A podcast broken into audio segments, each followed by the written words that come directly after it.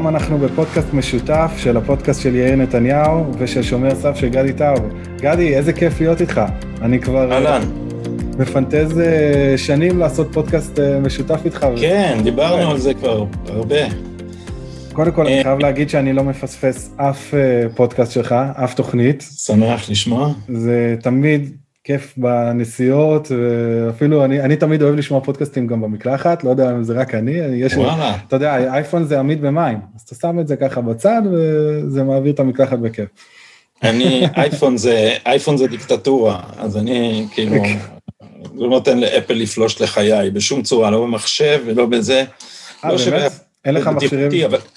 לא, אני לא אוהב, הם, הם, הם, כאילו אי אפשר לסמוך עליהם, והם כאילו, הם נורא חודרניים.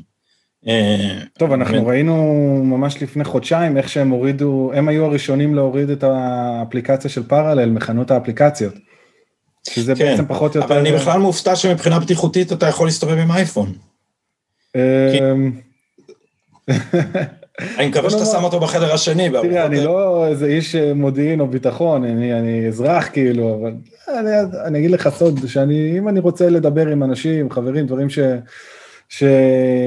שאני לא, שאני לוקח מנקודת הנחה שהטלפון מקליט הכל, ואם רוצים לדבר על משהו פרטי, שמים את הטלפון בצד בחדר אחר, ואז אין לזה דרך להקליט.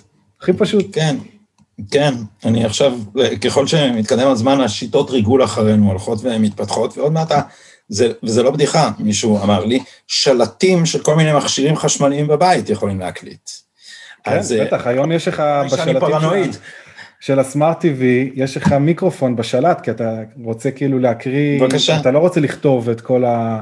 את מה, מה שאתה מחפש. ב-search engine של הנטפליקס או מה שזה לא יהיה, אתה אומר מה אתה מחפש ואז uh, מוצא לך, אבל על הדרך זה אומר שיש לך מיקרופון שמחובר לאינטרנט, וכמו כל מיקרופון שמחובר לאינטרנט, זה יכול... כן, לך תדע מי. אני בטוח כן. שגם אנחנו דרך אגב לא פראיירים בתחום הזה של ההאזנה. כן. אוקיי, אז הפודקאסט הזה הוא פומבי, אז שיאזינו לנו, שיאזינו לנו כמה שיותר, בבקשה. כן. אנא. באמת, יש פה איזה נושא מעניין שהעולם תמיד, השמרנים בישראל ובארצות הברית, יותר בארצות הברית, פחדו מ big government, מממשלה גדולה שתיכנס לאזרחים לחיים ותשלוט בהם. והיום אנחנו רואים שהבעיה דווקא לא בהכרח מגיעה מ big government, אלא מ big tech, מחברות גדולות שזה הבעיה בארצות הברית, בישראל הבעיה היא דווקא אחרת, היא יותר big אה, court, אה, או לא יודע איך נקרא לזה, big deep state, אבל אה, הבעיה, אם נעשה zoom out מישראל, לדעתי שהחופש ושל זכויות הפרט בעולם הגדול, מה שאנחנו לדעתי, אנחנו נכנסים לתקופה שה... אנחנו הולכים להיות נשלטים על ידי מספר מאוד קטן של חברות. אה, גוג, פחות או יותר גוגל, כמו שאמרנו קודם, אפל, פייסבוק, אולי טוויטר קצת, ו... והם ישלטו בכל הידע האנושי, מה מותר להגיד, מה אסור להגיד, מה מותר שידעו, מה אסור שידעו. יש בזה משהו מסוכן. זה לא מנותק ממה שאמרנו בהקדמה, זה לא מנותק מזה שמנטרים אותנו ומאזינים לנו ועושים לנו הצלבות כל הזמן, כי לכאורה זה בשביל אה, לתת אה, אה, פוקוס לפרסומות, כך שאתה, לא יודע, מדבר בסלון על זה שאתה רוצה לראות סרט על התחממות גלובלית, ואופס, אתה מקבל פרסומת ב... בפייסבוק לסרט בדיוק כזה, אבל האנשים האלה גם אוספים עלינו מידע, אז, אז מה שקורה, וזה משמש גם מבחינה פוליטית, מפני שלמשל יודעים מי מצביע טראמפ, אתה יודע, אם יש לך פייסבוק, אז יודעים אם אתה טראמפ או ביידן. עכשיו, לך תדע אם חלק ממה שנגיד המון ימנים מרגישים בארץ, שפוסטים בנושאים מסוימים פשוט מדוכאים. עכשיו, פוסט, חלק מזה זה אינוסנטי, למשל, אם אני שם לינק לפודקאסט שלי בפייסבוק, הפוסט מקבל 7, 8, 20, 30 לייקים. שזה כאילו זעיר יחסית לעשרות אלפי העוקבים, כי הם לא רוצים שתצא מפייסבוק. זה, זה מה שנקרא גם shadow banning, שהם מדכאים תוכן בלי שאף אחד יכול להוכיח את זה, שהם בדיוק. מורידים את החשיפה, הם גורמים שב newsfeed אף אחד לא יראה את זה. זה קיים כבר שנים, ותמיד אה, אמרו שזה קונספירציות וכולי, מה שהשתנה עכשיו, לדעתי, מאז הבחירות בארצות הברית, זה שזה על השולחן. מה שאתה יודע, שהם צנזרו גם את... אה, את הנשיא לשעבר טראמפ, גם את כל הנושא הזה של ה flags הזה, שהם עושים את האזהרה למטה, זה fake news, זה לא נכון, כל הדברים האלה, זה דברים חדשים. אבל אני יכול לספר לך, לדוגמה, שבבחירות האחרונות פה בישראל, לפני שנה, אה, אני הייתי, אני משתף, כל מי שעוקב אחריי בפייסבוק רואה בטח שאני משתף המון, אני עושה הרבה שיירים, ויותר ויותר חברים התחילו לשלוח לי צילומי מסך, שוואו, כאילו מלא פעמים ביום שאתה עושה שייר, זה מראה שמה שעשית שייר זה content unavailable, התוכן לא זמין. אמרתי, אולי שיתפתי איזה בן אדם פרטי, שכאילו שינה את ההגדרות פרטיות וזה. ואז פעם אחת החלטתי לבדוק לפי השעה ולפי הזמנים, מה זה הפוסטים של ה-content unavailable. זה היה בדיוק שלושה שבועות, חודש לפני הבחירות הקודמות בישראל. וראיתי שאחד אחד, כל הפוסטים האלה היו פוסטים של העמוד הרשמי של הליכוד והעמוד הרשמי של בנימין נתניהו. עמוד עם שניים וחצי מיליון עוקבים. כמעט אף אחד מהחברים שלי לא יכול לראות את הפוסטים האלה וזה הופיע לו בתור תוכן לא זמין. עכשיו לא תגיד טוב, זה פוסט שפורסם אצל בנימין נתניהו ופייסבוק הורידו באופן רשמי כי הוא ככה וככה נוגד את הכללים וזה, הם לא הורידו, זה פוסטים שכביכול לא היה בהם שום בעיה. פשוט מלא אנשים שעשו share לפוסט, זה הופיע בתור אה, שאי אפשר לראות את זה, ואפילו אם רציתי לשלוח להם את זה בתור לינק, אה, הלינק הוביל אותם לשום מקום, זה לא, לא נתן לפתוח את זה. אז... כן, אה, זה, זה, זה קורה אה, ב, אה, בפייסבוק ובטוויטר כבר הרבה מאוד זמן, היה על, זה, היה על זה עדויות בקונגרס, וכל פעם שאומרים את זה, אומרים, אה, הימנים האלה עם התיאוריות קונספירציה שלהם, נו באמת, הם פרנואידים, הם זה, הם זה, הם זה. אבל אנחנו ראינו דברים כמו היחס אה, הלא שווה של טוויטר לפוסטים מימין ומשמאל. טד קרוז הביא דוגמאות בסנאט, אה, כשהוא חקר, לדעתי בצורה מאוד עדינה, את, אה, את דורסי, אה, ג'וש האולי, שהוא לדעתי... ג'ק, ג'ק דור, היה, היה חקירות בקונגרס של ג'ק דורסי, מנכ"ל טוויטר, ומרק צוקרברג, מנכ"ל פייסבוק. ושאלו כן, אותם בדיוק על השימוע. כי, כי אחרי שחסמו את, איימו את ג'וש האולי באיזה חסימה, אז הוא כתב לג'ק, מה אתה אומר על לבוא לדבר על זה איתי בשימוע של הסנאט תחת שבועה? אה, אבל הם ממש התחמקו שם, גם ג'ק דורסי וגם, וגם אה, מרק צוקרברג, שהוא לא הסכים להתחייב שהוא יספק לסנאט את הרשימה של המקרים שהם התייעצו על פלטפורמה שנקראת Task, שמתאמים בין גוגל וטוויטר את מי לחסום. זאת אומרת, מכיוון שהכל שייך לאותו אה, ecosystem אה, פוליטי, הם גם, אה, הם, הם גם מתאמים ביניהם. עכשיו, צריך להבין שמה שקרה שם זה שיש עליהם לחץ גם מאוד גדול. זה לא כל כך פשוט שהם והדמוקרטים ביחד. זה גם לחץ, לחץ חברתי, הסביבה שלהם. לא, אבל היה לחץ פוליטי, כי... כי uh, בעצם השמאל והעיתונות הטילו על הרשתות החברתיות את האחריות לזה שטראמפ נבחר. הם בעיניהם, זה שטראמפ נבחר זה פלוק, זה, זה טעות, זה סטייה אה, מה, מהדרך, וזה קרה בגלל שנתנו לו במה. כי, אתה יודע, טוויטר הרוויחו מטראמפ אה, לא יודע כמה, כאילו, זה טראמפ, אה, כל ציוץ שלו היה, היה, לא יודע, שווה לכל שאר טוויטר ביחד בערך. אז עכשיו הם הרגישו שהם מוכרחים לתקן את זה, כי זה היה אשמתם. וזה, אה, אני חושב, זה לא רק רגשות אשמה. הם נהנים ממונופול, והיו קולות מאוד רציניים בשמאל שאמרו, מה עם המונופולים האלה? יש בשמאל גם הצד הסוציאליסטי, יש התנגדות למונופולים קפיטליסטיים. נכון. אז, אז היה, היה קולות לבטל להם את סעיף 230, אנשים כמו אליזבת וורן, כלומר אנשים מרכזיים במפלגה דמוקרטית. אז עכשיו הם נתנו להם סלח לי שאני משתמש בביטוי הקיצוני הזה, שוחד בחירות. אמרו להם, הנה, אנחנו סותמים את הפה לטראמפ, אנחנו נצנזר ימנים, אנחנו, רק אל תיגעו לנו במונופול. ועכשיו, באמת לא נוגעים להם במונופול. שחוק, אה, סעיף 230 לחוק אה, זה מה שנותן להם חסינות מאחריות לדיבה וכולי, לקרוא אותם.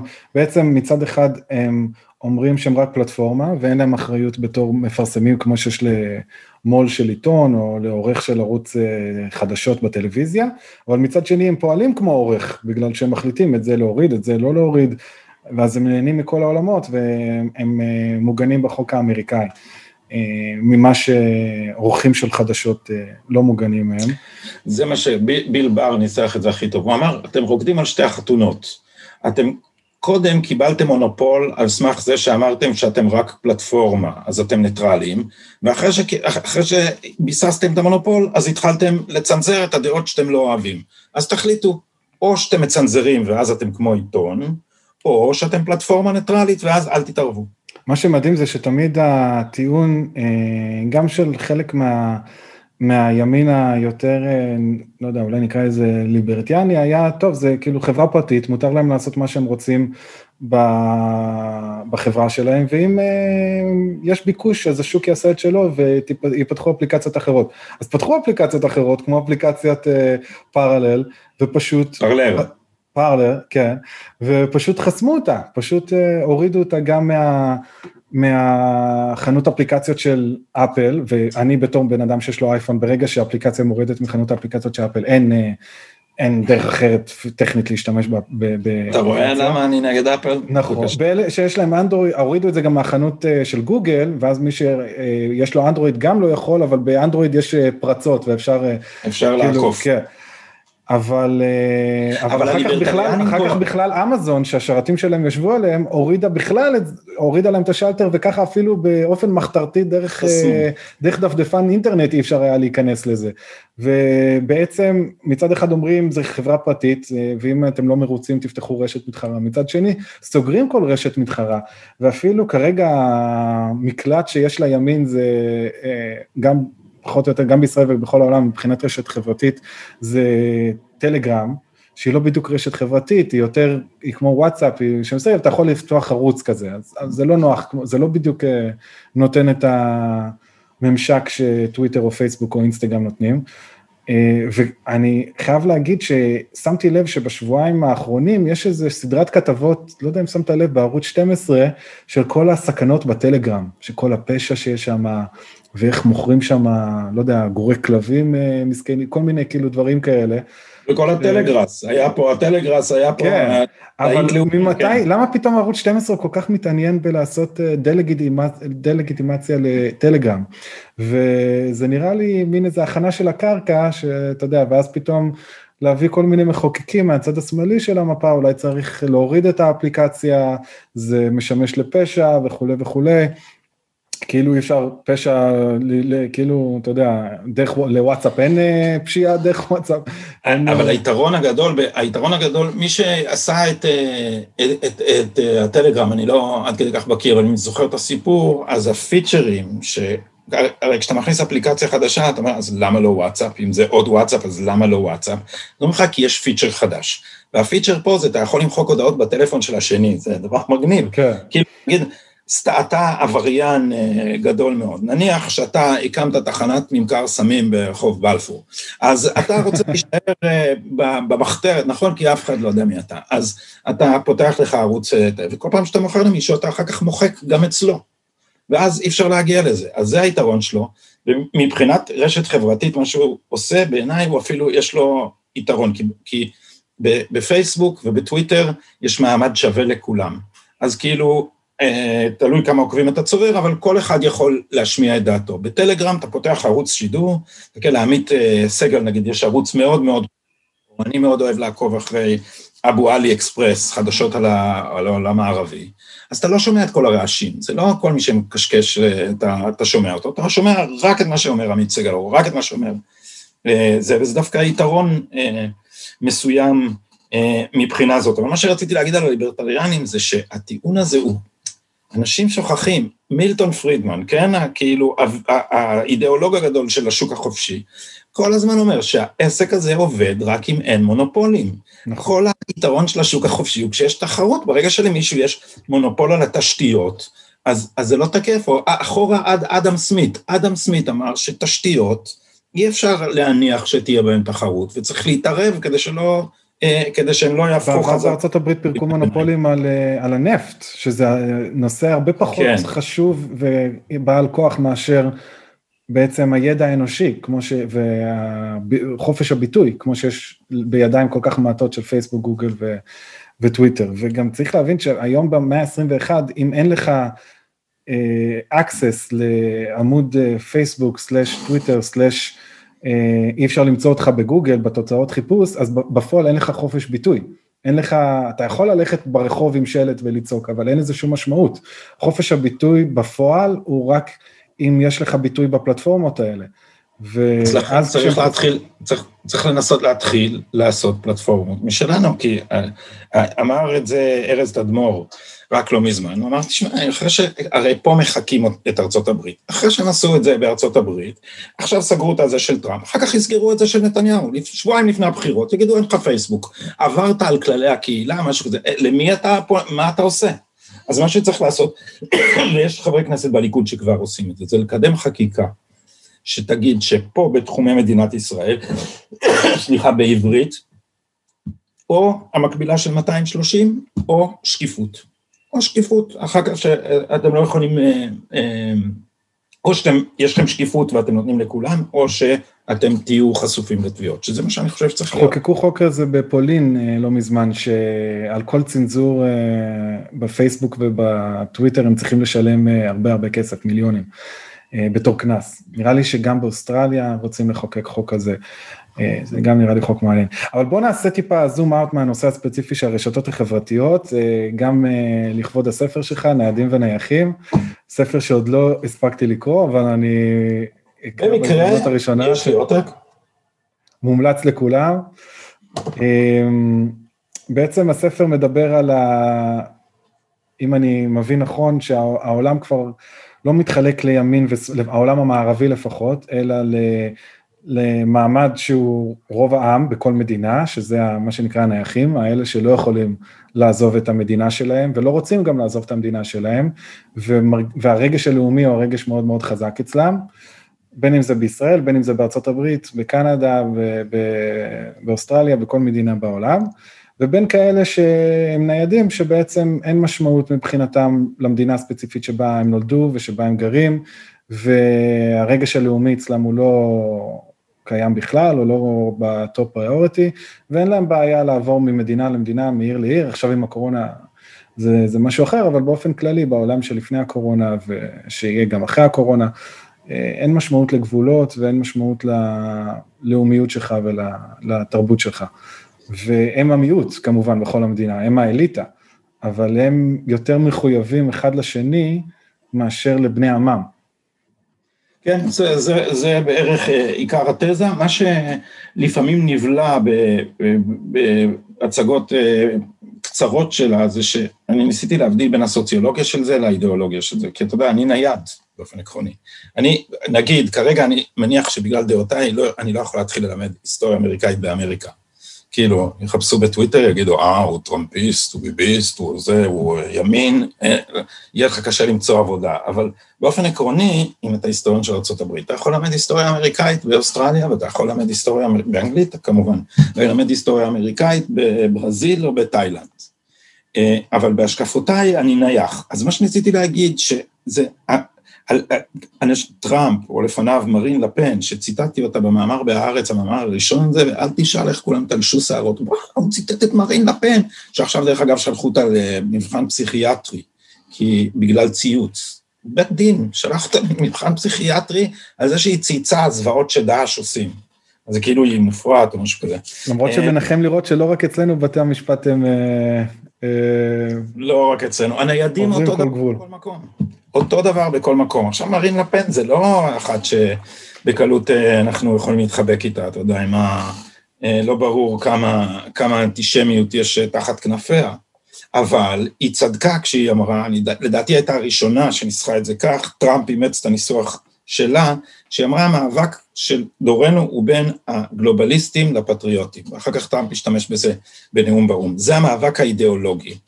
עכשיו, מה שניסיתי להגיד, שהמאבק הזה יושב על סוציולוגיה.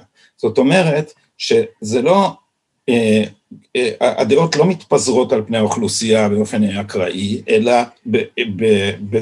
מי שמקדם באופן אקטיבי את ההשקפה הגלובליסטית, זה אנשים שיש להם אוריינטציה בינלאומית ויש להם אפשרויות בינלאומיות, ובראש ובראשונה הרבה ביקורת אה, מרקסיזם, אבל שלא נשכח את הבסיס הכלכלי של, של המדעות, אז אני לא רוצה לעשות רדוקציה ולהגיד שאפשר, שיש רק אה, אינטרסים מעמדיים והאידיאולוגיה היא תירוץ שלהם, אבל, אבל יש קשר בין זה שאתה גלובליסט לבין זה שאתה לא כבול לפרנסתך במקום אחד. זאת אומרת שאם אתה תחרב את מדינת הלאום של, ה, של העם שלך, זה, אה, זה דבר שאתה באופן אישי תוכל לשרוד אותו. לאחרונה היה מאמר של לי סמית בטאבלט, שבו הוא אמר, הגדיר גלובליסטים, מה שאני קורא ניידים, נורא יפה.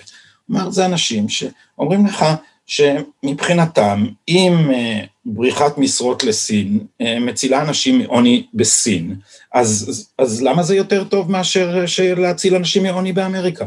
שעל פניו, מבחינת זכויות אדם, זה טיעון נפלא, העניין הוא רק ש... אתה פועל באופן הרסני לקהילה שלך, באיזה טיעון שאולי זה עוזר בסין, שאתה יודע, בדרך כלל לא, לא בטוח ש, שזה רק עוזר בסין. אבל הניידים הם אה, אנשים שהייתי אה, אומר חיים אה, במישור אופקי, גם בהווה וגם בזה שהם לא קשורים לציבור שלהם, אלא למקבילותיהם במדינות אחרות, לעומת הנייחים שהם, קראתי לזה, אחוזים בשורשיהם. כן, הם לא, הם לא, לא מחוברים לשורשים שם, אנחנו בישראל חושבים שזו תופעה מאוד ייחודית לשמאל בישראל, שהוא ככה מתנכר. למסורת היהודית וללאומיות היהודית ול... ומנסה כל הזמן לחקות את אה, מה שיש מעבר לים בצורה מאוד שטחית ומביכה בדרך כלל, בלי יותר מדי ידע על התרבות שאותה הוא מנסה לחקות, גם את התרבות המערבית, זה לא שהם אה, מכירים באמת את השורשים של התרבות המערבית והנוצרית, ואין להם מושג. הם בורים לא רק לגבי היהדות, הם בורים גם, גם לגבי התרבויות שאותם הם מעריצים. מה הם יודעים על התרבות הגרמנית שהם כל כך מעריצים? הם לא יודעים כלום. לא מכירים את uh, גתה וכל זה, אתה יודע. אבל, uh, אבל זה לא תופעה מיוחדת, כי גם האלה שבגרמניה, וגם האלה בצרפת, וגם האלה בארצות הברית, בזים לתרבות המקומית שלהם. האליטה באמריקה שונאת את התרבות האמריקאית ואת ה... את העממיות האמריקאית, מה שנקרא של מידל אמריקה, את כל מה שלא לא בחופים, כל מה שבאמצע של ארה"ב, את כל התרבות הזאת של הקאנטרי ושל ה... הם לא, הם לא סובלים את זה. אה, אז אה, זה משהו שהוא לא מיוחד אלינו. הדוגמה שבעיניי הכי קל להבין אותה זה מה היה עם הברקזיט. בגלל זה אני אומר, זה לא בדיוק ימין ושמאל, כי תראה, הברקזיט למשל חצה את שתי המפלגות. גם המפלגה השמרנית התחלקה ל-remainers ו Brexiteers, וגם הלייבור, הלייבור תחת קורבין, הוא לא הסכים להתחייב, כי הוא הבין שיש לו את שני הדברים בתוך, בתוך המפלגה. אבל כשאתה מסתכל על הברקזיט, זה בדיוק זה. הניידים רוצים אה, את איחוד אירופה. הם רוצים ש... ו... כי איחוד אירופה זה מבנה די מפלצתי, שבו האליטה המבוצרת בבירוקרטיה בעצם שולטת, ואומנם יש איזה מנגנוני בחירות, אבל או שמה שאתה בוחר לא משפיע, או שהבחירות הן נורא עקיפות, ואז אתה בוחר שר שהוא יהיה הנציג שלך במועצת אירופה, ובעצם אתה יוצר מצב שהשרים יותר נאמנים זה לזה מאשר לציבור שממנו הם באים. וכשהברקזיטר מחו נגד זה בשם הדמוקרטיה, מה אמרו להם? אתם גזענים. כי זה השיטה בכל מקום. שפי פז זה לא דבר מיוחד. כל מי שמוחה נגד הגירה, אומרים לו, אתה. תראה מה קרה לדונלד טראמפ. הוא אמר, הוא הרי לא אמר, המקסיקנים הם אנסים. הוא אמר, מי שהמקסיקנים שהולכים לפה, של לגנוב את הגבול, זה לא האנשים הכי טובים שלהם, זה כל מיני פושעים וזה וזה וגם אנסים. ואז הוא אמר, and there are some good people too. זה, אבל כמובן שכל הזמן אמר, הוא, הוא, הוא גזען, הוא אמר שהמקסיקנים הם אנסים. כי, כי בכל מקום זה הדבר ש, שהניידים מתמרנים לעשות. כל הגנה על הלאומיות הם יציגו כגזענות. ועכשיו, למה ברקזיט זו דוגמה כל כך טובה? כי זאת הגנה על הדמוקרטיה. האנגלים יש להם מסורת ארוכה של שלטון עצמי, פתאום אומרים, רגע, בריסל מחליטה בשבילנו שאסור לעשן בברים, או בריסל מחליטה בשבילנו שמה אה, אה, יהיה מדיניות הרווחה, או מה תהיה המדיניות הפיסקלית, כי הם שולטים גם במטבע. ואז הם אמרו, אנחנו לא רוצים להיות חלק מהשוק הזה ש... שמכתיב לנו את הדברים האלה, כי אנחנו רוצים להיות דמוקרטים, אז אמרו להם, אה, אתם שונאי זרים. זה הבעיה, אתם לא אוהבים את ההגירה. אבל כשמישהו אומר, אני לא רוצה הגירה חופשית, הוא אומר, אני רוצה לשמור על האופי הלאומי של המדינה שלי. זה, זה נושא שחשוב להעביר על מה בעצם המשמעות של הגלובליזציה והפנים שהיא לובשת בסופו של דבר בארגונים כמו האו"ם והאיחוד האירופי וה-ICC, ה-International Criminal Court, הרי אנשים חושבים שלאומיות היא מקושרת ללאומנות, ואז היא מקושרת לפשיזם וכולי וכולי, ואנטי דמוקרטיה, אבל להפך, הדמוקרטיה לא יכולה להיות בלי לאומיות, אה, בגלל שאם אין לך מסגרת של מדינה, שכל האזרחים שווי זכויות ויש לכל אחד אותו קול, ובאמצעות הבחירות, וכל, ואפשר להשפיע בתור אזרח על הגורל שלך באמצעות בחירות, אה, שזה אפשרי רק במדינת לאום, אה, אז בעצם אם אתה מבטל את הגבולות ואת, המדינות, ואת המדינות הלאום ובונה ארגונים על-לאומיים כאלה, כמו האיחוד האירופי וכמו האו"ם, אז מי בסוף שולט שם? לא האזרחים, אין אה, זכות הצבעה לאזרחים באו"ם או באיחוד האירופי, כמו שהסברת, באיחוד האירופי כביכול יש, אבל זה חרטא, ובפועל בפועל מי ששולטים זה, מנגנ, זה מנגנון בירוקרטי של האליטה, העל-לאומי, מכל המדינות ביחד, שדואגות אחת לשנייה על חשבון האינטרסים של העמים שכביכול אה, הם אמורים לייצג. וזה מה שמסוכן, כי אנחנו יכולים להתקדם ל, ל, ל, לעולם שהוא, אה, שהחופש שיש לנו בעולם המערבי, מאז מלחמת העולם השנייה, שזה נראה לנו כאילו דבר כל כך אה, מובן מאליו, והזכויות אזרח והזכויות פרט, לא יהיה קיים, כי אין משמעות לאזרח בארגון על-לאומי, שכפר גלובלי, ש, שבעצם אין בחירות ואין אין, אין לך דרך להשפיע על גורלך. אבל ו... מה, ש... מה שאומרים אה, בעלי... זה הולך לכיוון, והדרך היחידה לה, לה, להשלים את ה... אולי זו הנקודה הבסיסית שאני רוצה שאנשים יבינו, שהדרך היחידה להשלים את החזון האוטופי הזה, של ה-imagine הזה, של עולם ללא גבולות, וללא לאומיות וללא דתות, זה באמצעות, זה לא באמצעות, אה, זה אוטופיה, אבל האוטופיה היא בעצם דיסטופיה, כי עולם טוטליטרי, אי אפשר להשליט את זה בלי טוטליטריה אה, של איזה פוליטבוריו על-לאומי כזה. או לפחות, ש... תראה, כשאני, נגיד, אתה מסתכל על יובל נוח הררי, שהוא בעיניי, לא רק בישראל, בעולם, הוא האידיאולוג של, ה... של הכפר הגלובלי, אז זה כאילו דבר טכנוקרטי כזה, זה כאילו, בעצם אה, ת... לא תהיה ממשלה, תהיה רק אדמיניסטרציה, ויטפלו לנו בבעיות. יש בעיות בביוב, בזה, יש הכל כאילו החלטות רציונליות של פקידים אה, מקצועיים. אה, אז החזון שלהם הוא חזון אה, של... אה, אזרחים מנוהלים שכאילו יש להם זכויות, אבל אין להם ריבונות. זאת אומרת, הם לא יכולים להחליף את השלטון. עכשיו, רק, רק הערה בקשר למדינות לאום, אני חושב כמוך ש, שהדמוקרטיה תלויה בלאומיות, אבל באופן תיאורטי, האנשים האלה מדברים על מדינת כל אזרחיה בדרך לגלוב, לגלובל, לגלובליזציה הזאת. ו, ובפועל, מדינות לא לאומיות, דמוקרטיות לא לאומיות כמעט לא שורדות, בכלל מדינות דו-לאומיות נוטות להתפרק, גם כשהן גם כשהן לא דמוקרטיות. ראה למשל האימפריה הרב-לאומית הסובייטית, שהתפרקה לא לדמוקרטיות, אבל התפרק, היא בעצמה לא הייתה דמוקרטית כמובן, אבל, אבל היא התפרקה כי, כי הניהול המשותף, ועל אחת כמה וכמה ניהול משותף דמוקרטי, תלוי בסולידריות. זאת אומרת, הוא תלוי בזה שכשכל אחד מאיתנו הולך לקלפי, אז מה שמנחה אותו זה טובת הכלל. זאת אומרת, צריך להיות לו בדמיון איזה כלל.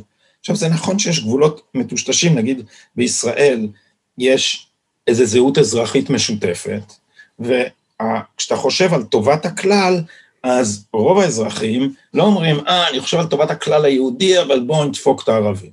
דרך אגב, בדיוק בעניין הזה, אה, הסולידריות ושירותי הרווחה שיש לישראל הם אוניברסליים, אבל הם בנויים על זה שיש רוב שבו יש אחריות הדדית. אחרי שיש אחריות הדדית, אז נותנים איזה זכויות לכלל הציבור, ולא מוציאים מזה את, ה, את הערבים. ובכלל, במקרה של הערבים שוכחים ש... אה, אה, אני לא זוכר את התאריך שהתקבלה החלטה 922 של הממשלה, שפשוט עשתה אפליה מתקנת ענקית בתקציבים לפני שנים בודדות, אה, ש, ש, שדואג גם לאזרחים האחרים. אז בישראל יש רוב ומיעוט, אה, החזון של בעלי רעיון מדינת כל אזרחיה אומרים בוא נעשה זהות משותפת, אבל בתוך מדינת לאום, רוב מדינות הלאום יותר דומות לנו ממה, ש, ממה שאנשים נוהגים לחשוב. אז מדינת הלאום לא צריכה להתבטל כי יש בה מיעוט, אלא היא צריכה להעניק למיעוט את ה... הייתי, הייתי קורא לזה כי, כי גם איחוד אירופה למשל הכיר בזה. ב, אה, אה, צריך לתת למיעוט אוטונומיה תרבותית מסוימת, כמו שישראל נותנת למיעוט נגיד בתי ספר בערבית. לא, מבחינה אזרחית יש בישראל שוויון מוחלט בין כל האזרחים, כל, הקול שלי וקול של אזרח. דה יורו, לא תמיד דה פקטו, צריך להגיד, דה יורו, באופן... אה, כן, אבל מבחינה אזרחית כל אחד יכול להצביע, כל אחד יכול להיבחר, כל אחד יכול, כל אחד זכאי בתנאים מסוימים לקבל אה, קצבת ביטוח לאומי וקצבאות ילדים וכולי וכולי. יש אפילו סובלנות יתר כלפי, כלפי זה, לפי החוק לא היו אמורות להיבחר מפלגות שלא מסכימות לקיומה של מדינה יהודית, ובג"ץ כופה את זה. חוק, חוק אה, יסוד 7א, אבל אה, אה, איך, איך באמת הנושא הזה של האידיאולוגיה הגלובלית של האנטי-לאומיות של האליטה, מתבט... מתחברת פה בארץ עם המצב המאוד מיוחד שלנו, שאין באף מדינה אחרת בעולם, של בעצם שלטון כל כך חזק של פקידים בלתי נבחרים, בדרך כלל משפטיים, אבל לא רק, אבל בעיקר אה, של שופטים ויועצים משפטיים, שיש להם כוח יותר מ-120 חברי כנסת, ויותר מראש הממשלה ויותר מהשרים. זה לא, זה מין איזה מצב ייחודי שכיום אי אפשר לדעתי באמת, אם מסתכלים על איך ישראל באמת מנוהלת ואיך היא באמת, איפה מוקדי הכוח, אי אפשר להגיד שישראל היא מדינה דיקטטורית מצד אחד, אבל אי אפשר להגיד שהיא מדינה דמוקרטית מצד שני. הכוח של שופט אחד חזק יותר מההצבעה של שבעה מיליון אזרחים. הכוח של פקיד אחד שקוראים לו היועץ המשפטי לממשלה, חזק יותר משל תשעה מיליון אזרחים, הוא, הוא חזק יותר מראש הממשלה שנבחר על ידי מיליונים של אזרחים, הוא חזק, ואף אחד לא בחר אותו, גם אלה היו בוחרים אותו, אולי צריך לעשות בחירות במקום לרשות ממשלת ישראל, בבחירות כלליות ליועץ המשפטי לממשלה, ואז יהיה תוקף ל, ל, לכוח שלו, אבל יש פה איזה מין מצב מוזר ש... ש... איפה שיש את הכוח, זה לא איפה שהאנשים האלה נבחרים בצורה דמוקרטית. מה, מה אתה אומר על זה? זה, זה שזה נכון, ושקודם כל במידה חלקית מוכרחים לומר זה אשמת הפוליטיקאים שהם נתנו לזה לקרות. אני לא רוצה להכניס אותך לתסבוכת משפחתית חלילה, אבל גם uh, הליכוד והעומדים בראשו uh, תראה, לגבי הליכוד בשנים, מה שהיה עם, עם בגין ב-77 של, uh, אתה יודע, שכבר כל הפקידים של מפא"י היו עם המזוודות אה, בדרך החוצה, גם ברשות השידור, גם בזה, והוא אמר, באנו לשרת ולא באנו לרשת, והשאיר את אותם, בניגוד למה שקורה בכל מדינה דמוקרטית אחרת, הרי בוושינגטון כל ארבע שנים או כל שמונה שנים, כל וושינגטון הולכים במזוודות ומתחלפים, כל הבירוק, כן. כל המשרדים. כבר לא כל כך, כבר, למרבה הצער כבר לא כל כך, כן. כי תראה טראמפ, הוא לא הצליח להחליף הוא לא הצליח להחליף את, אה, את, את, את חבורת ה-FBI שעשתה את קלינטון בניגוד לחוק ושהתחילה לרדוף אותו. כן, אבל בכל זאת הוא יכל לשים, אה, לשים, לפטר ולהביא איזה ראש FBI שהוא רוצה ולפטר מתי שהוא רוצה ולשים, ל, ל, ל, ל, to hire איזה attorney general שהוא רוצה ולפטר איזה attorney general שהוא רוצה. אבל, אבל מה שקורה שזה, שזה, מכיוון שהממשלה גדלה כל כך, אז הוא יכול לעשות את זה רק בקצה העליון, וכשהדמוקרטים התבססו בתוך הממשלה. אבל בישראל אין את זה אפילו, זה הקטע. נכון, נכון. גם, הוא גם נבחר על ידי העם האמריקאי, ובאמצעות הכוח שהוא קיבל מהעם האמריקאי, הוא בחר שופטים בבית משפט עליון, אה, בארצות הברית בוחרים גם שופטים ויועצים משפטיים של ה states, ממש בבחירות. בהליך פוליטי, בהליך פוליטי. ויש מועמד דמוקרטי ומועמד רפובליקני ויש בחירות.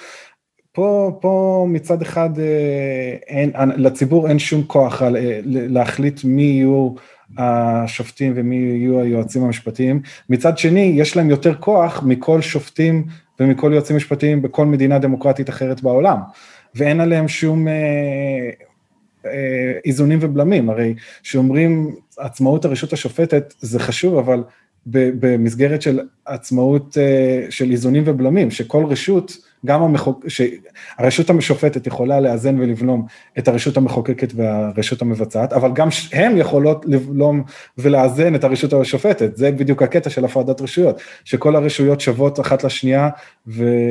או equal קוראים לזה באמריקאית. כן, כן, ופה בישראל דווקא הרשות השופטת שאמורה להיות בכל דמוקרטיה הכי פחות חזקה, כי היא לא נבחרת ישירות על ידי העם בדרך כלל, אה, כמו הרשות המחוקקת והמבצעת, פה היא מעל האחרות, שבכל מדינה אחרת הפרלמנט הוא הזה שאם כבר יש רשות אחת מעל האחרות זה הפרלמנט. כי, כי הפרלמנט נתון לסנקציה הכי חזקה של האזרחים, זה, זאת הסיבה, הבלם החשוב כנגד הפרלמנט הוא אנחנו נעיף אתכם, אנחנו לא נבחר בכם אה, אם אתם לא תעשו את רצוננו, אבל אתה יודע, הסוגיה הזאת, אני, ואני כותב את זה בפעמים שביקרתי את הליכוד ואת אביך בצורה הכי חריפה, היה למה לבחירות האלה מוכרחים להעמיד את זה במרכז, מוכרחים להגיד, כי תראה, צומח פה קונסטיטואנסי ימני, שצעיר, אינטליגנטי, מבין מי נגד מי, והמשילות זה העניין.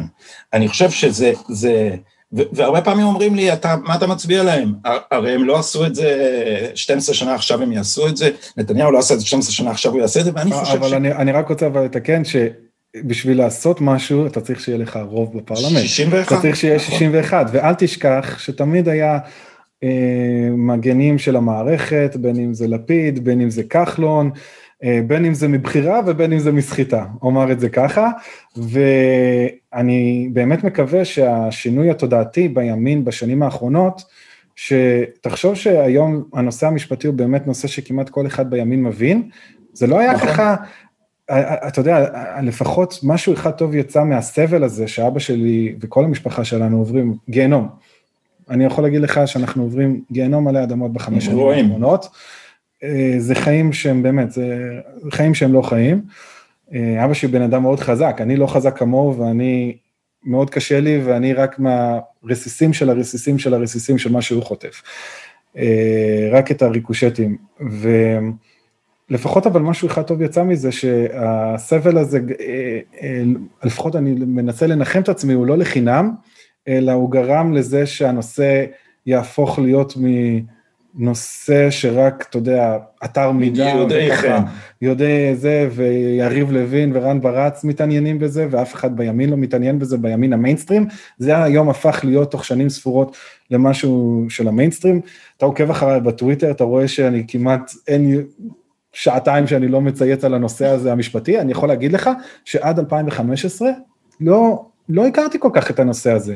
ידעתי שזה הכל רקוב שם, ושזה אה, הכל אה, חבר מביא חבר, וזה מין איזה חונטה כזאת, שזה, אבל אמרתי, בסדר, זה לא, זה לא האיום הקיומי על ישראל, האיום הקיומי היחידי על ישראל... אתה יודע מה אמר על זה אראל סגל? אראל סגל אמר, הם עכשיו ניסו לצוד את מובי דיק. עכשיו הם ניסו לצ... לצוד, הוא ראש ממשלה נבחר, שציבור מאוד מאוד גדול מזדהה איתו. וזה, והם לא ציפו שהם כל כך ייחשפו עכשיו בזה, אבל זה הביא, תראה, אני כותב על זה 15 שנה. אני, כשכתבתי ש, שזה היה רדיפה פוליטית נגד אולמרט, וזה היה נכון.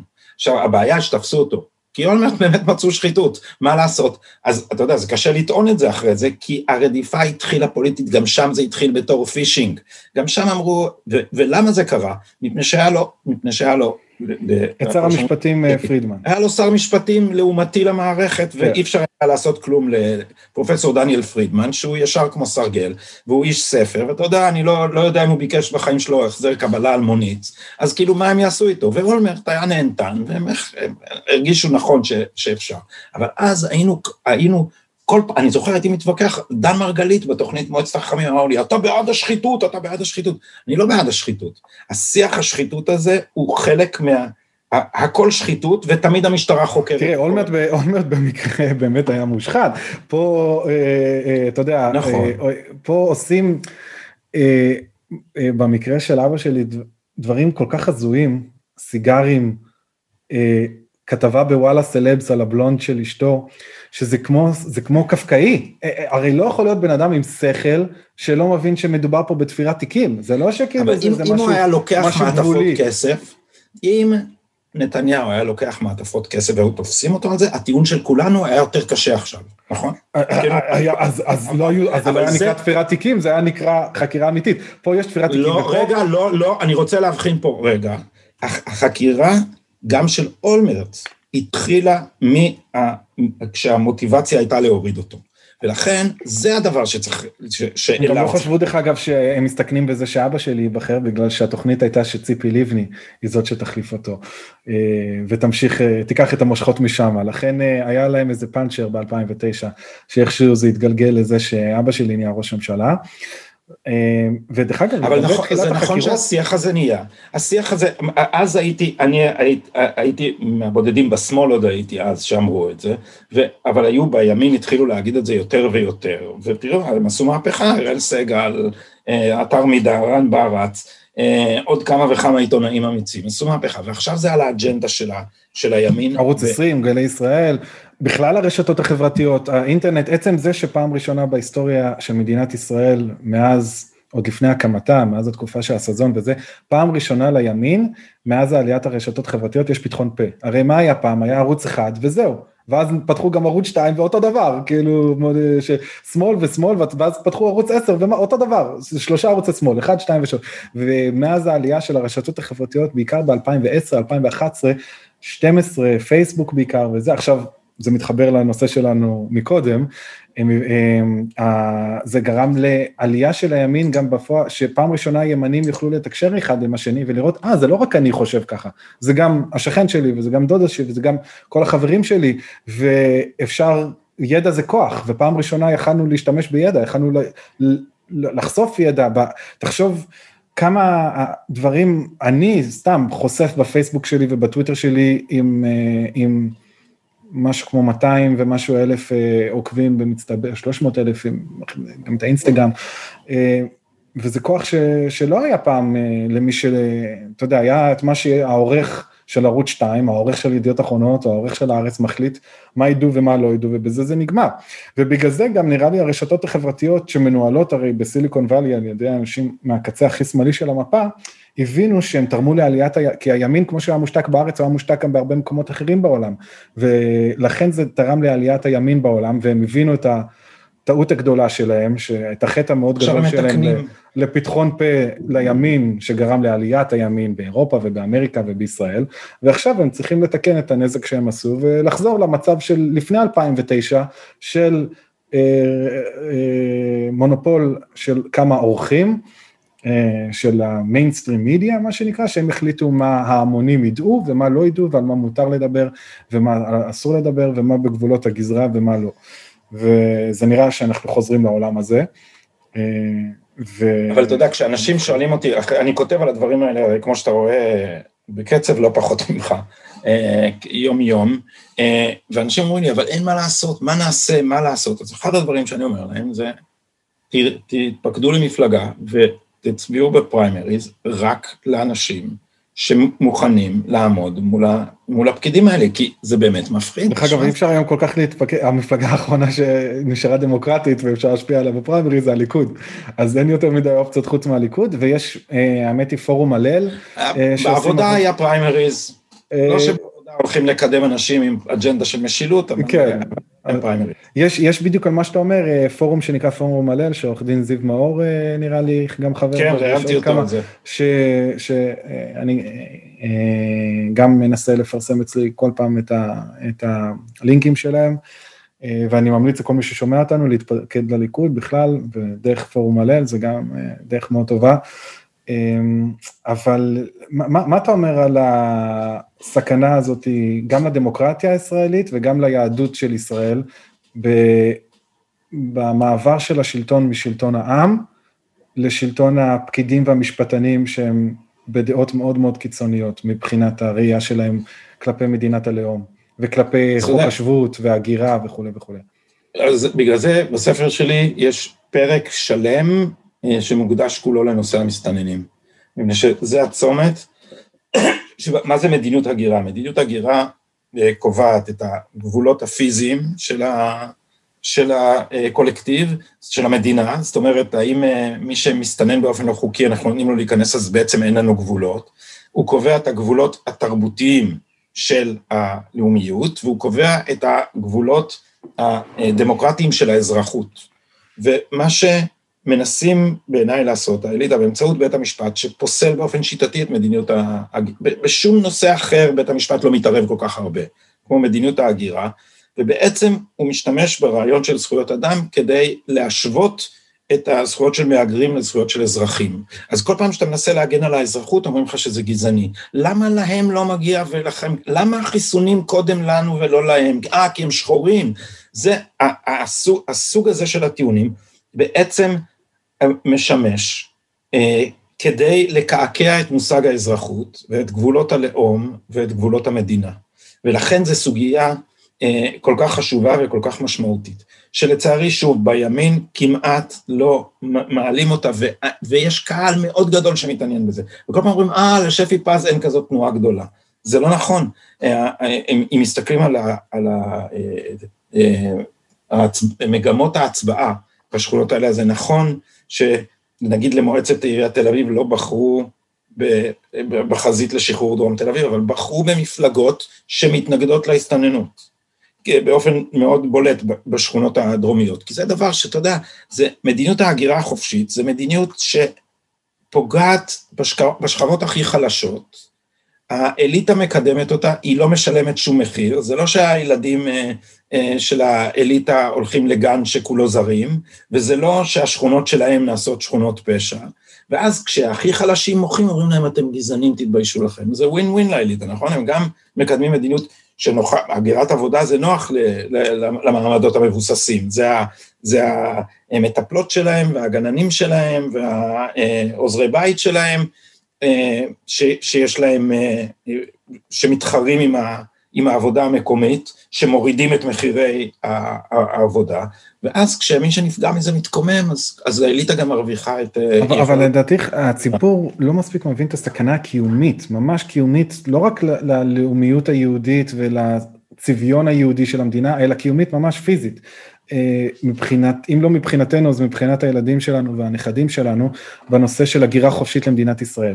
בגלל שבעצם אלפיים שנה העם היהודי נרדף והיה חסר כל מגן ועבר פרעות ופוגרומים ושואה לבסוף, בגלל שלא היה לו מדינה משלו, טריטוריה משלו, סוברניות משלו, צבא משלו. אך סוף סוף אחרי אלפיים שנה הצלחנו להגשים את החלום הזה והקמנו מדינה יהודית. התנאי הכי בסיסי למדינה יהודית הוא מן הסתם שיהיה רוב יהודי, אחרת זה לא, לא יכול להיות מדינה יהודית. ולכן יש את חוק השבות שקובע ש, שרק יהודים יכולים להגר למדינת ישראל. והחוק הזה הוא כמובן בסיסי ביותר במדינת ישראל, ואם אתה שואל מבחינת הציבור, 90 אחוז מהציבור היהודי במדינת ישראל מסכים לחוק הזה, גם בשמאל הכי הכי עמוק, רובם, בוא נאמר, לא הכי עמוק, אבל במיינסטרים של השמאל, אף אחד מהציבור לא רוצה לשנות את זה. אבל האליטה ששולטת בנו, האליטה האקדמית, האליטה המשפטית, בג"ץ וכולי, רואה בחוק הזה חוק גזעני, וחוק שיש אה, לבטל אותו, אם לא באופן רשמי, כי יהיה קשה להשיג לזה רוב בכנסת, אז באופן מעשי. ולכן יש את כל התקדימים האלה שבג"ץ קובע כל פעם כדי לרוקן אותו מתוכן. לדוגמה, היה משהו שעבר לפני שנה כאילו כלום, שאתה בין הבודדים שדיבר עליו, אבל אה, היה בעצם את הפסיקה של בג"ץ, שכל מי שמגיע ממדינה בה יש נוהג של מילת נשים, זכאי לפליטות במדינת ישראל. עכשיו זה דבר מטורף, כי א', היה סיפור שם על זוג אה, הורים עם ילדה מחוף השנהב לדעתי, או ממדינה כן. אחרת במערב אפריקה. המצחיק הוא שבחוף השנהב זה אסור. זה אסור. לפי החוק, פשוט אומרים, זה מותר. למרות שזה אסור לפי החוק. כן, אומרים, למרות שזה אסור שם לפי החוק, זה נוהג. אז מה הבעיה? אוקיי, אז אה, זה לא רק אותו זוג עם אה, הורים, כי הם עשו מזה תקדים שהולך רוחבי, ומעכשיו כל מי שמגיע ממדינה שבה נהוג המנהג הזה, שהוא מנהג נוראי, של, מנהג נשי, כן. עכשיו מה הבעיה? המנהג הזה נהוג במדינות שמונות מיליארד איש, מיליארד איש באפריקה ובאסיה ובמזרח התיכון. זאת אומרת, עכשיו אנחנו נותנים קארט בלאנש למיליארד אנשים מכל העולם, השלישי, להגר למדינת ישראל. עכשיו, תחשוב רק אם חלקיק, רק אם חלקיק מהמיליארד האלה יגיעו לפה, וכל המיליארד איש האלה גרים במדינות יותר עניות מישראל. 100% מהמדינות האלה הן מדינות עניות, שלהגר מהם למדינת ישראל זה כמו לזכות בפיס, להגר ממדינה נכשלת, מדינת עולם שלישי, שאתה מרוויח, לא יודע, דולר לחודש, למדינת עולם ראשון, לגור בתל אביב, הם חיים מאוד טובים. עכשיו, מבחינתם ברור שזה, מבחינת המהגרים אני לא מאשים אותם, ברור שהם רוצים לבוא לישראל. למה שהם לא ירצו לשדרג את החיים שלהם ולחיות חיים יותר טובים ויותר עשירים? אבל מבחינתנו זה אומר שאנחנו, אם לא נעצור את זה, אנחנו נהיה בסכנת השמדה. כי בסופו של דבר, אם יאגרו לפה רק חלקיק מהמיליארד אנשים האלה באפריקה ובאסיה ובמזרח התיכון, אנחנו נהפוך להיות מיעוט בארץ שלנו, ואז מה יקרה שאנחנו נהיה מיעוט בארץ שלנו? כשאנחנו נהיה מיעוט, לא יהיה זכויות מיעוט. לא יהיה בג"ץ שישמור, בג"ץ אה, שישמור על זכויות המיעוט היהודי, וזו סכנה מוחשית ממש לשואה שנייה.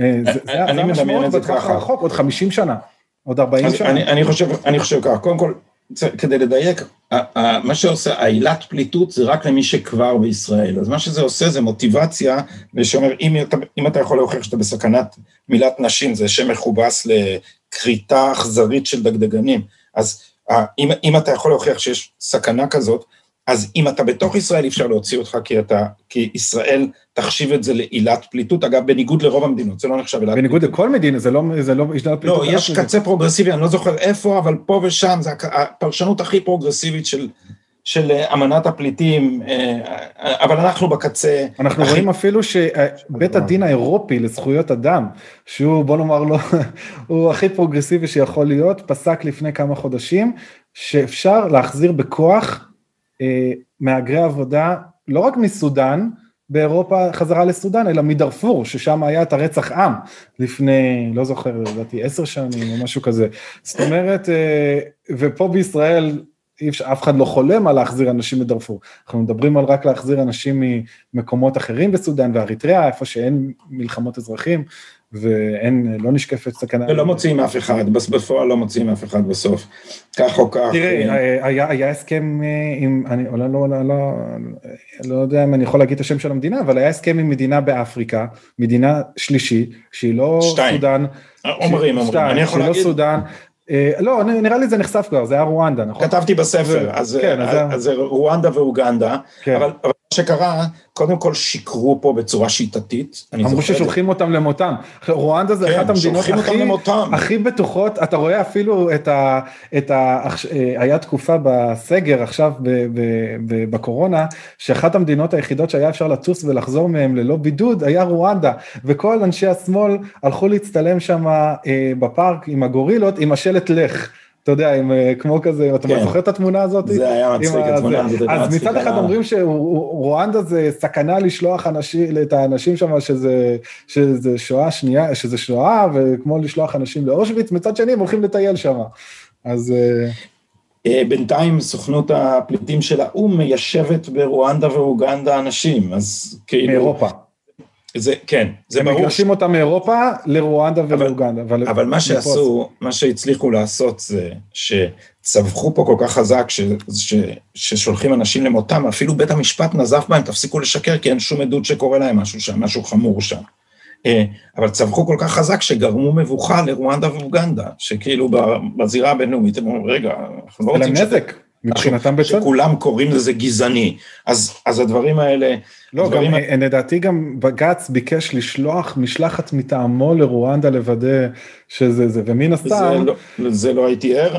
אה, אני זוכר שהיה איזה משהו כזה שביקשו משלחת, ומן הסתם, אה, לא זוכר אם זה היה לרואנדה או מדינה אחרת, אותה מדינה אומרת, סליחה, מה, אתם מתייחסים אלינו כמו זה, כאילו, לכו... אה, אבל לדעתי, לא הרבה אנשים יודעים את זה, שמדברים על ההישגים, אתה יודע, שאנשים חושבים מה ההישגים של ראש הממשלה נתניהו, מן הסתם הדברים שהכי קופצים לאנשים בראש זה הקבורה של אוסלו בשנות ה-90, אה, פתיחת הכלכלה, אה, פתיחת אה, המשק הישראלי להיות משק קפיטליסטי, פתוח, מה שהוא עשה בתור שר אוצר, שהוא הציל את המשק, הסכמי השלום עם מדינות ערב לאחרונה, המלחמה בגרעין האיראני, אתה יודע, שמונה שנים של אה, לבלום את אובמה, שהוא דורש קווי 67, חלוקת ירושלים וכולי וכולי, אבל אחד הדברים הגדולים שהוא עשה לדעתי ושלא מספיק אנשים חושבים על זה, זה הבניית הגדר בגבול מצרים.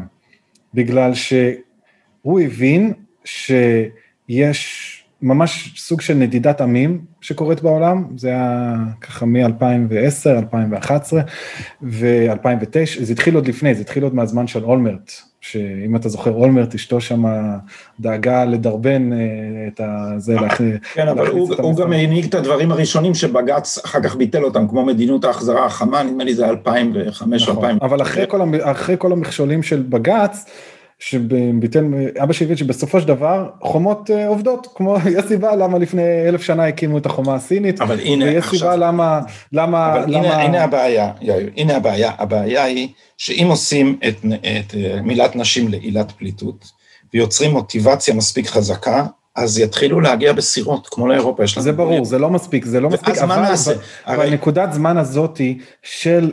אה, פשוט נהיה מין איזה ממש אה, טרנד כזה במזרח אה, אפריקה של פשוט היי, גילינו את הארץ המובטחת, אנחנו יכולים ללכת ברגל מהמדינה שלנו, דרך המדבר, להיכנס לתוך מצרים, ממצרים לסיני, ומסיני לחצות את הרגל לתוך הנגב, ואז אוספים אותנו באוטובוסים ישר לתל אביב, ישר ממדינת עולם, אה, מהמדינות עולם שלישי שלנו למדינות עולם ראשון, אה, ממש ברגל, אפילו בלי לחצות סירה בלי זה, הוא הבין שבנקודת זמן הזאתי רק גדר, רק חומה יכולה אה, להפסיק את זה, ובאמת ההסתננות מאפריקה, מאז שהגדר הושלמה לדעתי ב-2012, היא אפס, ממש אפס.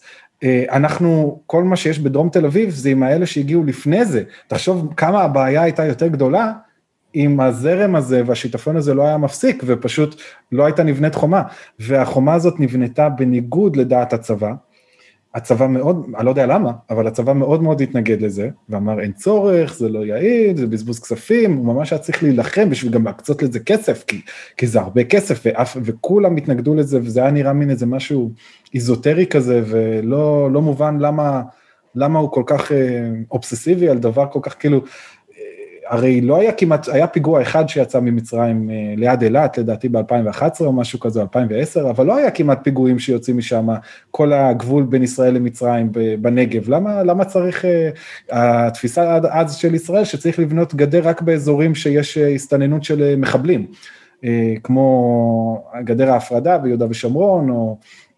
גדר הביטחון ביהודה ושומרון, או באזורים בגולן, או בלבנון, ואף אחד לא חשב על הנושא הזה של גדר נגד, אה, נגד הגירה. ו... אבל מה מכאן והלאה? מה, מה מכאן בקשר לאלה שכבר פה?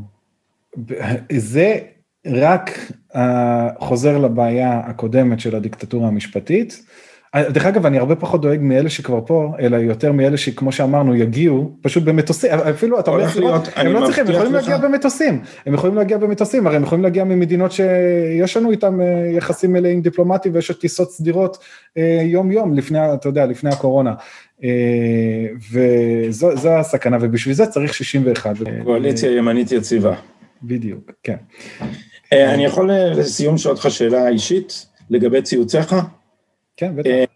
אה, אם אתה תגיד no comment אם אתה רוצה, כאילו, כי זה הרבה אנשים, אה, אני שומע כל מיני השערות, באיזה מידה אתה משתף את אבא שלך והוא שותף לזה? אני מבין שהציוצים הם שלך, הוא קורא אותם, הוא אה, מדליף לך, כאילו, יש... האמת היא, אני אגיד לך את האמת, הוא... שים ביניכם על זה. אנשים חושבים, זה מצחיק, המציאות היא ההפך ממה שכל הקונספירטורים בטוויטר אה, של השמאל אומרים. אבא שלי ממש שונא את זה, הוא ממש שונא שאני עושה את זה, והוא כל הזמן מבקש אז זה כאילו, די, תפסיק ל... או למתן, או כאילו זה, אה, אבל אני אה, לא ילד בן חמש, ואני, אני בן 29, ואני עושה את מה שאני רוצה, וגם אם יש משהו ש, ש, שהוא לא רוצה, ואני, אתה יודע, הרבה שנים, אני בן אדם דעתן כמו שאני עכשיו הרבה שנים, מאז לדעתי המודעות הפוליטית שלי הייתה מאוד גבוהה כבר מגיל ההתבגרות, אה, אבל אני שמרתי לעצמי כל השנים פרופיל נמוך, ולא לא, לא היה לי חשבון, היה לי פייסבוק פרטי, נעול רק לחברים, עם אפילו שם בדוי, לא היה לי טוויטר, וכי אמרתי, מה, אני רוצה לשמור על הפרטיות שלי ועל ה... אתה יודע, על החיים כמה שיותר, אתה יודע, לא רוצה לחטוף את מה שעושים להורים שלי, גם אני, אז אני אהיה מתחת לרדאר. וכל הזמן התקשורת, זה לא עניין אותה שאני בן אדם פרטי, ושאני לא פוליטיקאי, ושאני לא אה, משתף את דעתי, ותקפו אותי, ותקפו אותי, עשו עליי כתבת תחקיר ביום שהתגייסתי לצה"ל, והתגייסתי עדיין בגיל 17, בשער של ידיעות אחרונות, מי אתה יאיר נתניהו, מה כבר אפשר לעשות תחקיר על ילד בן 17, וכתבו שמה הביאו את כל האלה שרבתי איתם בתיכון ובכיתה ט' ובכיתה י', שילכלכו עליי, ושאני ככה, ושהייתי ילד כזה, ושהייתי ילד כזה, וכאילו, לא היה לי פייסבוק וטוויטר בגיל 17, זה לא חוקי דרך אגב לעשות את זה למישהו בן 17, כי עדיין יש חוק להגנה, אבל לא משנה, עשו עליי גם חרצופים שהייתי בן 4, מה אז עשיתי? אתה יודע, אה, אה, שזה גם בניגוד מוחלט לחוק הגנת הילד.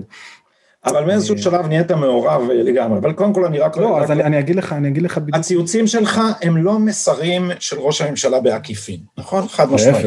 להפך, כן, לגמרי שלי. אז אני אגיד לך גם אה, מאיפה בדיוק זה מגיע, היה את הכתבה, את ה... הדבר הנוראי המפורסם שעשה לי גיא פלג עם הקלטת סתר הלא חוקית הזאת. והנושא שבאמת אה, גרם לי להתחיל לכתוב אה, את דעתי ברשתות החברתיות. עוד ולא... פעם אצלי הגליץ' קטן, בוא נעשה, כן. כאילו, נשאיר את זה.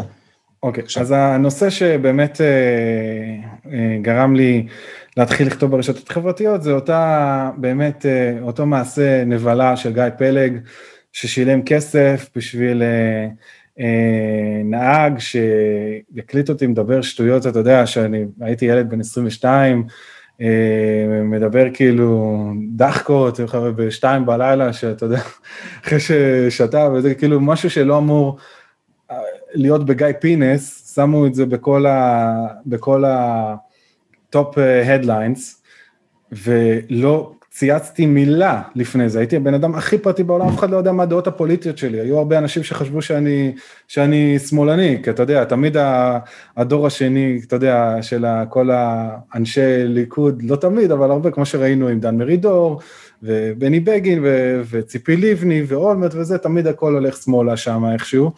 אמ, והוא עשה לי כזה, באמת, דבר של שפיכות דמים וכזה, לקח לי הרבה זמן להתאושש מהעוול מה, מה, הגדול הזה שהוא עשה, וכשהתאוששתי, אחרי איזה חצי שנה בערך, אמרתי, וואלה, כל זה עושים לי כשאני ילד טוב, לפי התקשורת, שאני לא מבטא, לא מבטא את דעתי ואין לי רשתות חברתיות וכלום. אז אם כבר, כאילו, אין לי, אין לי מה להסתכל. אז אני מוריד את הכפפות וכאילו... ואני אוכל, ואני אוכל להחזיר, ואני אפתח רשתות חברתיות, כי אביע את דעתי, אה, אראה מי אני באמת, לא כמו שהם ניסו להראות אותי, אראה, אביע, אתה יודע, אוכל להחזיר גם לאנשים הרעים האלה, ואני עושה את זה בהנאה רבה, ו... וזהו, וככה ככה הגעתי, לאן שהגעתי. אז כל הנוכחות התקשורתית והמאוד גדולה שלי ברשת, אה, שמשגעת כל כך את השמאלנים, הכל אה, צריך להיזקף לזכותו של גיא. התחיל בנקמה. יופי, אז uh, זמננו תם, אני כבר מחכה לפעם הבאה, יש uh, 90 אחוז מהנושאים שתכננתי לדבר איתך, לא, לא הגענו אליהם בכלל ועוד לא התחלנו לגרד, אז יש עוד המון המון על מה לדבר, ובאמת uh, uh, כיף גדול. ו... תודה שאירחת אותי אצלך, ושמחתי לארח אותך אצלי. ונתראה ברנדוו הבא. כן, ואני ממליץ לכולם להקשיב, אה, כל מי ששומע דרך הפודקאסט שלי, אני מאוד ממליץ להקשיב אה, לפודקאסט של שומר סף, ולרוץ לקנות את הספר החדש של גדי, ניידים ונייחים. Likewise, ותעלה ב Rumble גם, תעלה ב Rumble. כן, שזה... כן, אני פותח שם חשבון. שיהיה עותק, כי לך תדע, כן. לא חוסר. יוטיוב זה לא... תודה רבה. תודה, היה כיף, תודה רבה.